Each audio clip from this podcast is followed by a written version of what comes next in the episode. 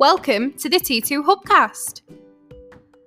Join Martin, Dave, Spencer, and guests as they discuss all things personal and professional development. The T2 Hubcast, brought to you by the People Performance People.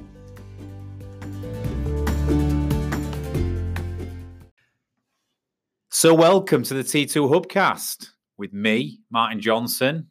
And me, Dave Pendleton. Dave, welcome back. Thank you very much. I say welcome back because you've uh, been on your jollies. Well, kind of jollies, I guess. Yeah. He's saying that through jet lagged teeth. Yeah, Dave's been out to Costa Rica last Ooh. week. Um, literally a flying visit, but you went out for four days, three days of delivery. Yeah, but five days, yeah. yeah, five day turnaround, but Mm. three days of delivery with our good friends out in Costa Rica, Global PLC, doing some leadership work. And uh, how did you find it, Dave? Um, amazing. Yeah, yeah. Culturally quite different to what we're used to in this country. Um, l- much more relaxed in lots of different ways. Yeah, Getting about the place is probably more chaotic than it is here, but people are just a lot more relaxed about it. Yeah. You know, people stand in queues, but they're much more relaxed about it. It just seems to be a lot less aggravation, I guess, Yeah. in the world. But then when you live a an outdoor lifestyle where it's 25, 26 degrees pretty much constantly all all year, you know, and the only thing you've got to contend with is a bit of warm rain every now and then. exactly. Why not, eh? Yeah, the life of, of living in South America, eh? So, Mm. um, welcome back, Dave. And for your first time back in the Hubcast room, uh, I wanted to record a, a particular Hubcast that I think will stand alone on the Hub and help people um, deploy the sales competency framework, or it will form part of a playbook. Uh, in terms of how you get started from an implement implementation perspective, Sure. so it's going to this hubcast is going to be on the sales competency framework that is Mhm. available on the hub and that we provide here at trans 2 performance just for as, a, as, a, as an introduction a sales competency framework is exactly that. It is an it is a toolkit uh, and a framework to be able to hire measure and develop your salespeople based on 16 universal competencies of great sales people. And uh, it's across four categories and it allows you to be consistent um, and clear with what you expect from your salespeople from an inputs perspective. And that's what a competency framework is, isn't it, Dave?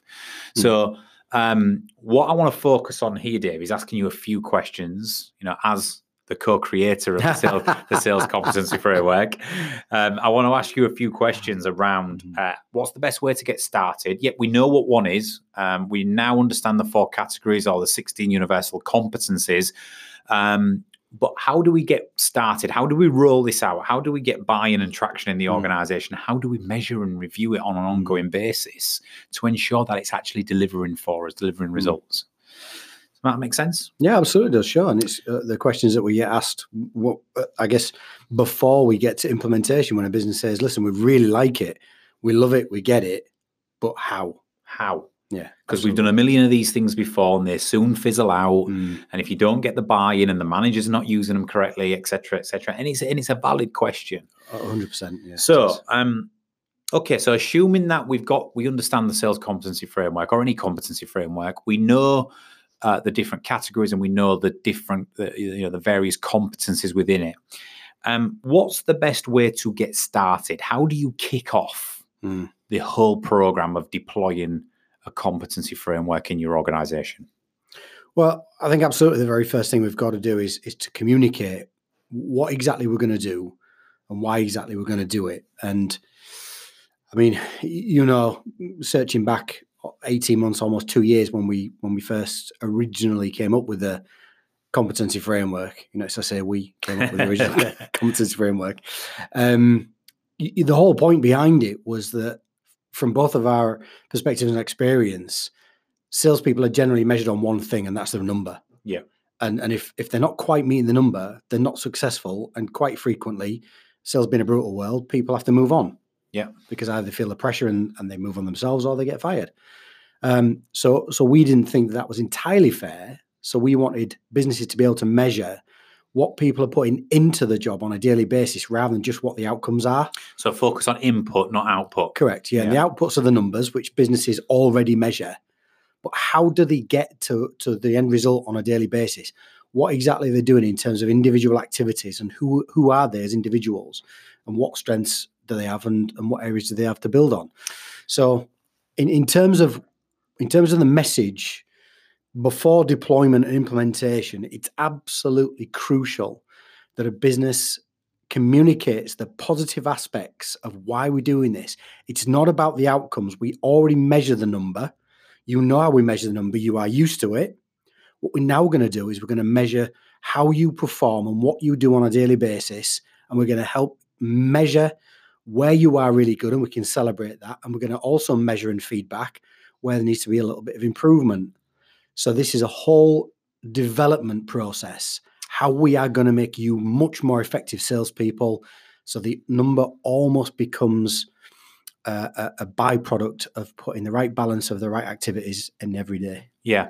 And that makes perfect sense to me. And therefore, if I'm a salesperson listening to this, if my organization are communicating to me about we're going to deploy this sales competency framework, and all salespeople will be measured on the 16 competencies. Mm. We'll do an initial assessment. You'll then have your strengths and your areas to build on, yep. and that allows your manager to work with you on the on the areas you need it the most. Absolutely. But if I'm on the end of this and listen to this as a salesperson, I'm thinking, what's in it for me? Well, straight away, mm. what's in it for you is the fact that assuming that you're in a sales role and you can earn commissions and mm. you know your promotions or your whatever your salary reviews are all based on that output yeah, yeah then if we can help you with the inputs be even better, then there's a lot in it for you, Absolutely right? There is mm-hmm. both monetary and from a career perspective. So when it's communicated to your first point, you know, the best way to get started was the first question. Yeah. It's it's before you just rush in and do anything and start the assessments and make people feel like it's big brother just you know, micromanaging yeah, me again. 16 ways yeah. of measuring you. and this is just one. a this is a way that they can get rid of me if I'm not up to the competency. Before you make them assumptions, the power in the communication from the leaders in the organization of why we're doing this and why it's a value to you, yep. not just the organization, is really important. Mm-hmm. It also helps the organization be fair and consistent in the way that they coach, develop, and, and measure their salespeople, right? Absolutely does. You know, and there, there are some fan, fantastic byproducts of a competency framework, as you know. Um, you, you, know, because we see it, and, and, indeed we're asked to carry sales training out on, you know, on a regular basis. Uh, and, and I guess the strategy around sales training is, oh, there's a bunch of guys not making the right numbers, so we're going to send them all on on a training course. Now, as we know, not everything in the training course will apply to all the people because some of them will already be good at some of those elements and some of them won't, and vice yeah. versa, the other way around with other topics.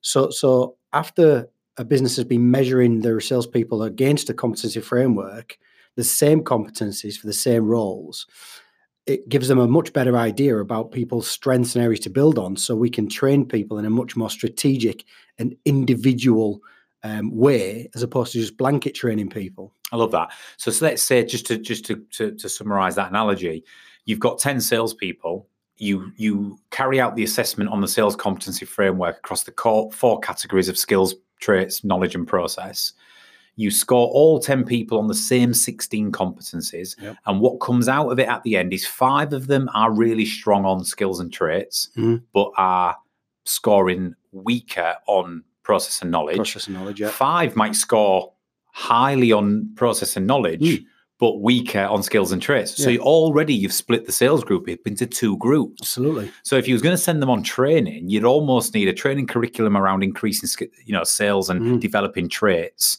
for these these group of people. But on the other group of people, you need actually to upskill them in terms of their knowledge. You need to increase their knowledge, mm. but you also need to get them to adhere to or understand the processes they need to transact better. So you start delivering to your point targeted training based on the mm. individual's needs and yeah. gap analysis rather than blanket training. Yeah, absolutely. Yeah, absolutely. And of course, it can become a lot more cost effective too. Rather than sending 10 people on a full day's sales training course when they don't necessarily need it, some of those can go on a training course and some could stay in house uh, and yeah. do some coaching and mentoring. Uh, yeah, and they can go on a completely different course absolutely. a few weeks later. Yeah. yeah. Okay, that answers the first question. So, the, so just to summarize, what's the best way to get started? In your opinion, the key is communication before you rush into deploying any framework, any assessment tool in an organization, it has to be very well prepared. It has to be communicated in a clear way. What's in it for the organization? What's in it for you, the individual? What is the aim of this? Yeah. And why is it going to benefit you? Why is it? Why do I need your buy-in for this? Yeah. Um, Measuring inputs, not outputs. yeah, actually be more fair to you. Yeah. you know, and, and giving somebody an explanation, a, a clear explanation as to why their outputs probably are where they are. Cool. So, second question Who should be the custodians and assessors of a competency framework? I mean, it differs from organization to organization, yeah. but who should really be championing it, owning it, and carrying it out? Well, the short answer to that is those deemed already competent in the 16 areas. So I guess we would we would assume that would be a sales manager or sales leader of some sort. Well, that's an interesting answer, Dave, because your stock answer could have been, well, any sales leader, manager, or who people who are responsible for the team below them. But That's not you, the case. though, no, you feel quite strongly about this. yeah. you're going to have more Yeah. success deploying and working with people on the competency framework if they already can carry out the 16 competencies to a high degree Correct. not expert in everything No. but to a reasonable degree Yes. yeah And that that uh, for me that's not centered around hierarchy. Just because somebody is the most senior sales manager doesn't necessarily mean that they're still really really competent in all 16 areas. Mm. You know, because the less they sell, the more of those skills they may have lost or faded slightly. quite often your frontline sales team leaders supervisors people who are who are doing the management role but also still carrying the bag and getting involved usually Yes. are, are great people so it should be owned by the higher echelons of leadership but actually delivered and deployed and worked on by the frontline Yeah. leaders who are Yeah. strong in the job and Sure. good at management Yeah, absolutely. I think the difference there is is is um, accountability and responsibility. Yeah. The senior senior guys are accountable for the whole thing, whereas the ones below there are still connected directly to the sales force. Are probably the ones who are responsible for carrying out and responsible for the outputs. Love that.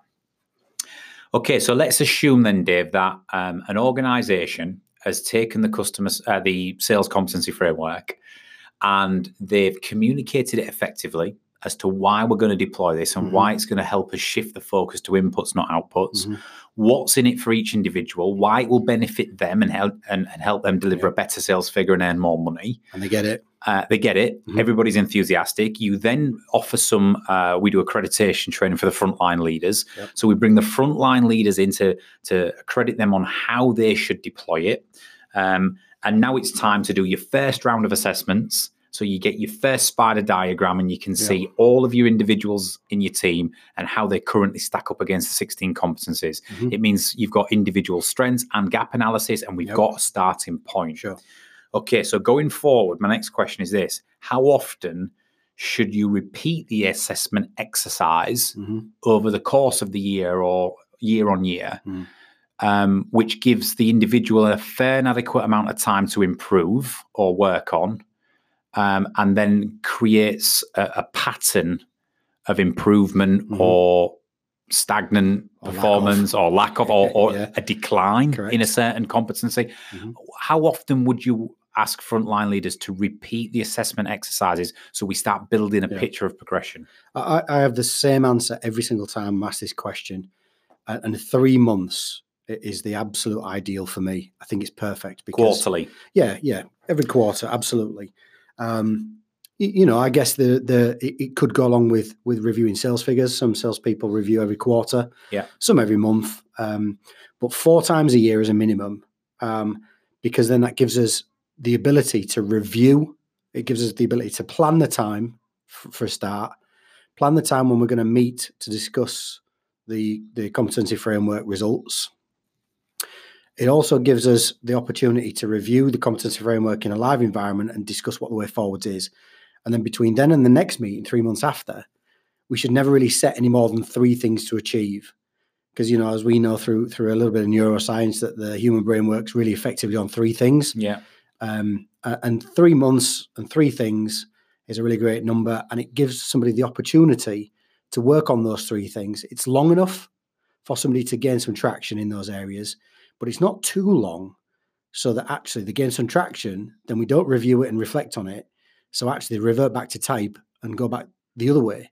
I like it. So in six months, they've actually made some progress and then lost the progress. Yeah. And we're kind of back in the same place. So monthly's too too Too quick. frequently. It's too frequently. Too are- frequent. the, the person hasn't got enough time to Yeah. improve upon the tr- the, the competency Absolutely. you're asking them to do. Yeah. Uh, six monthly or yearly is too long. Way too long. and and Yeah. in, fact, we'll just the momentum in terms of committing to the accountability Yeah. of. Oh, I've got six months before we review this again. Goes away Yeah. quarterly says to the individual, I'm going to give you a fair enough time to improve and focus and deploy and work on this competency. Um, but mark my words, we're going to be doing this again in three months and I want to see an improvement. So the accountability is still there and the commitment from the Mm, recipient side. Yeah. So four times a year. And then that should then give you four indiv- individual assessments that Mhm. make up one bigger picture. Mm. And as people will know if you look at the competency framework in the hub um, with with T2 is that you know you have spider diagrams. So each quarter you pump in the data of how well the person is scoring, and it starts putting um, a coloured line over a coloured Yeah. line over a coloured line, so you can see the progression Mhm. throughout the year. Now, by the end of the year, then Dave, that almost makes up your appraisal Absolutely. because you've got that Yeah. ongoing Mm. living process Sure. of, of a, and you're not sat at the end of the year trying to assess a salesperson based on the last two months.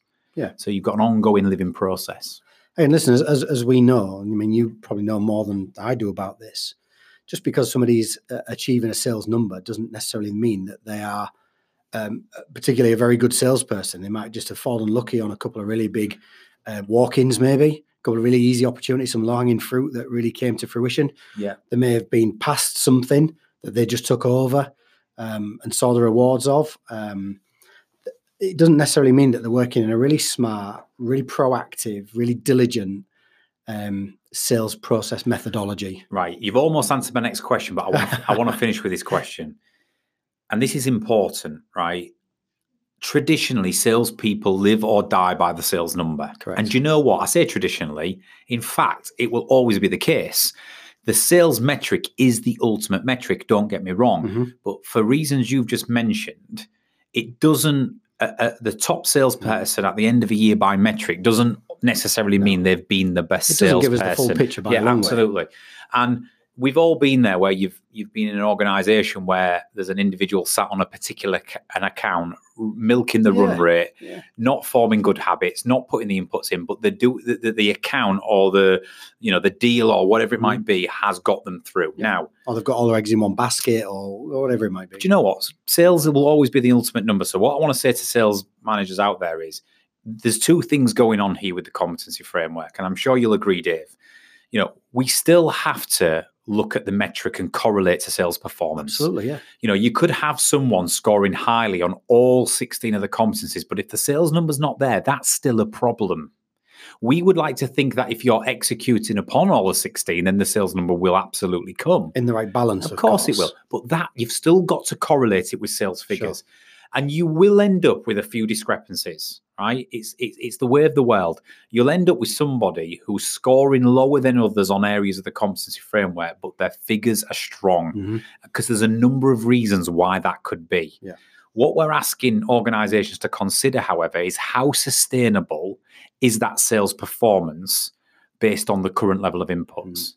There's, they're only going to be, you know, a disaster in that account or their stakeholder leaving in that account or whatever it might be from then having a serious problem. So the competency framework works well that even if someone is performing well in the role, but they're not delivering the inputs you require, as long as it's consistent and fair, then you can still challenge and coach on those inputs Yeah, absolutely. because you know this. It, so the do you do you agree with that, Dave? You've got to correlate with sales performance, and sales performance is king. But it's gonna not. It's not going to be sustainable, and you are going to be at risk if you are not performing well on the sixteen competencies that go into it. Yeah, absolutely. I think the I think following the competency framework, um, I mean, we always say, don't we, that, that if if all the sixteen um, competencies are in the right balance for that person in their role at their level, that the outputs will almost become organic.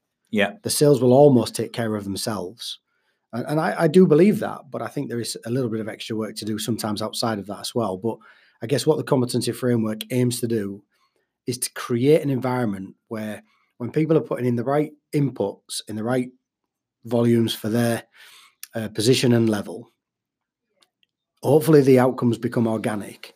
But what it creates is an environment where people are um, have much better continuity. So rather than having this roller coaster ride of success and failure that lots of salespeople see, really great months and really poor months and really great months and really poor months. We talk about it here at T2 as well, don't we? Hmm. You know, whereas the, the the window of success and failure becomes narrower. So actually you just get a better level of success rather than high levels of success and high levels of failure. And I guess if you was to ask any sales leader, if you have 10 salespeople, would you rather see these roller coasters of success and failure, or would you rather see that narrower window of continuous success? I think Yeah. I would probably suggest the latter. Yeah, yeah, absolutely, absolutely. And um, I guess the final point to make on this is we have created the competency frameworks based on the 16 universal competencies we see in that area, and that's based on experience, research, observation, etc. It doesn't really matter what product or service you sell. The same skills, traits, not levels of knowledge, and and processes, sales processes are, are still needed, you know, they're still universally relevant. However, we understand that every organization is slightly unique and different. And you might read, say, our four or five traits that we've picked in the traits category, or that we've identified in the traits category. Um, and you might have another trait that in your organization you want to add to the competency framework. And we're, we're open to that, right? You know, you're going to have these 16 universal competencies of great sales, but if you've got one or two you want to add into the framework because they're relevant to you, then we encourage that. Mm, absolutely. You know, so yeah. don't don't become overly strict on the fact that it has to be Hmm. these 16 it might only be 14 for you or 17 or Yeah. whatever it might be we've give you a starting point and we've give you what we observe but but feel free to add one or two in so it becomes more relevant to you and that's absolutely Hmm. fine isn't it Yeah, absolutely it is. But but the essence of the competency framework is that it's straightforward and simple. It's relatively quick to carry out. It can be a two-way process.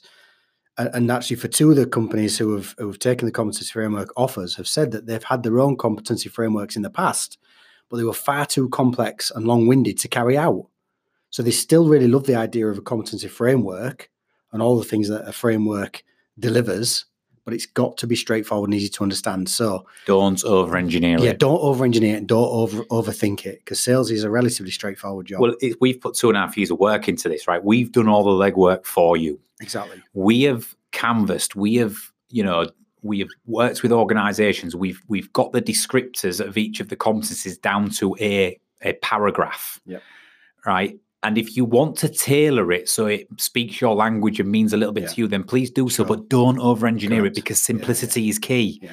and it and and that's what people will buy into it if it's an easy you know when we do when we offer in the in the toolkit you'll see the checkbox exercises so you can score each competency on four levels of Mhm. awareness you know from working uh, practitioner expert uh, awareness Yeah. right and all you do is put an x in Yeah. a box Mm. on one of the four levels so dave pendleton if i'm scoring you on your clock speed Mhm. you know the, the ability to think on your feet in sales meetings do i think you are uh, awareness working practitioner or expert. Well, you're pretty good in meetings, so I'm going to score you an expert. Tick. Yeah. It's just an X in a box. Simple as that. I put 16 X's in 16 boxes, and it auto Mm. automatically correlates to a spider diagram, where, which gives me your gap analysis and strengths and areas to build. Sure. That's as, as simple Yeah. as it needs to Mhm. be. The more you over engineer engineer the Mhm. descriptors and what do we mean by this and how do we, it starts to become complicated. Mm-hmm. You know, we have put the role alignment assessment tool in there first, so we do believe that you have to be fair and score each uh, of the competency fr- people based on their level and seniority. Yes, of course. So if you've got a sales director Experience. versus a telesales person, Yeah. you will set the bar on the 16, the expectations differently. Yeah. You would expect a sales Yeah. director to be expert or practitioner on all of them. You might expect a telesales people to be just working. Awareness or working Yeah. in some areas. Yeah, So you can set the bar by role, but it's against the same competencies Mm. Correct. in the same process. absolutely. Simplicity Yeah, is key, and I think it's a good point to Mm. finish on. If you're going to deploy this, um, you know, before you make changes, roll it out Mm. first. Get the feedback. If in three to six months' time your people are asking for a greater level of descriptor on each of the competencies, then we can create that. Mm. But just get it Yeah. going. In fact, in fact, uh, one of the businesses that, that took up one of our competency frameworks did just that. If you remember, they, they took it away. Rolled it through the internal L and D, and rolled it through some some custodians and so forth.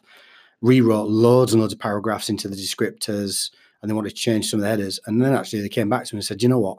Cancel that. Just keep We've it. lost the essence. yeah. We are this organization in it, yeah. and we shouldn't. We should let T2 do it. yeah. We've lost the essence of it. So actually, just forget all the changes that we've just made. Exactly. Simplicity is key. Dave, let me just recap what we've talked about. Um, implementing the sales competency framework in your organization. What is the best way to get started? Communication, is key. Positive, forward-thinking communication. It's about development. From the leaders down, right? The leaders cha- own and are accountable for the competency framework, but your frontline managers have to champion it. Sure. They have to roll it out. They have to live and breathe it every single day. What's the best way to communicate that? It's not just about what the organization wants, it's about what's in it for you. Correct. How us, us helping fairly and accurately assess your inputs and improve upon them will lead to greater success for Mm. you, more money, more career Yep, opportunities. It's all about you. Absolutely. Who should be the custodians and assessors? Well, we've just said it. Owned by and, uh, uh, and being accountable at the top, but frontline leaders who straddle that, still carry the bag, still operationally involved, but are also the supervisor or the leader. They're the ones who should form the quarterly assessments and the and and the the one to ones and the discussions with the individuals. And they are deemed competent in all 16 And areas that's already. a key one. They have to be competent themselves. It'll lose, gravi- lose gravitas if six of the competencies that team leader can't display themselves. Correct. Absolutely. Um, how often should you repeat the assessment exercise quarterly? Yes. Monthly is too much. Bi-monthly is too too much. Six monthly to a year is is is too It's too great a gap. Yeah. It's too infrequent. So let's go for quarterly. It, it presents an opportunity for the individual to improve and and and you know work on it, and it also then um, holds them accountable that in another quarter I'm going to have to sit, go through another assessment, and I want to have improved. Sure. And um, and finally, you know, it is based on the 16 universal competencies that we've identified, but feel free to add if you wish. Feel free to Mm. take a few out if you wish. But here's the thing simplicity is Don't key. overcomplicate. We've done the legwork, right? The Yeah. descriptors are brief for a reason.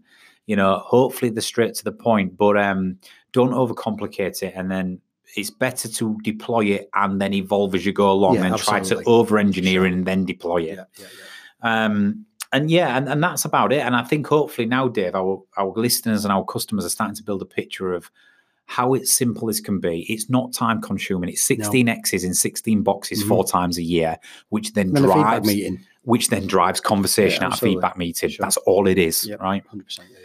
Awesome. Dave, loved it. Thank you very much, mate. And um, I'm sure we'll do a bit more on this going forward, and we'll be back shortly with another T2 Hubcast. See you later. See ya. Thank you.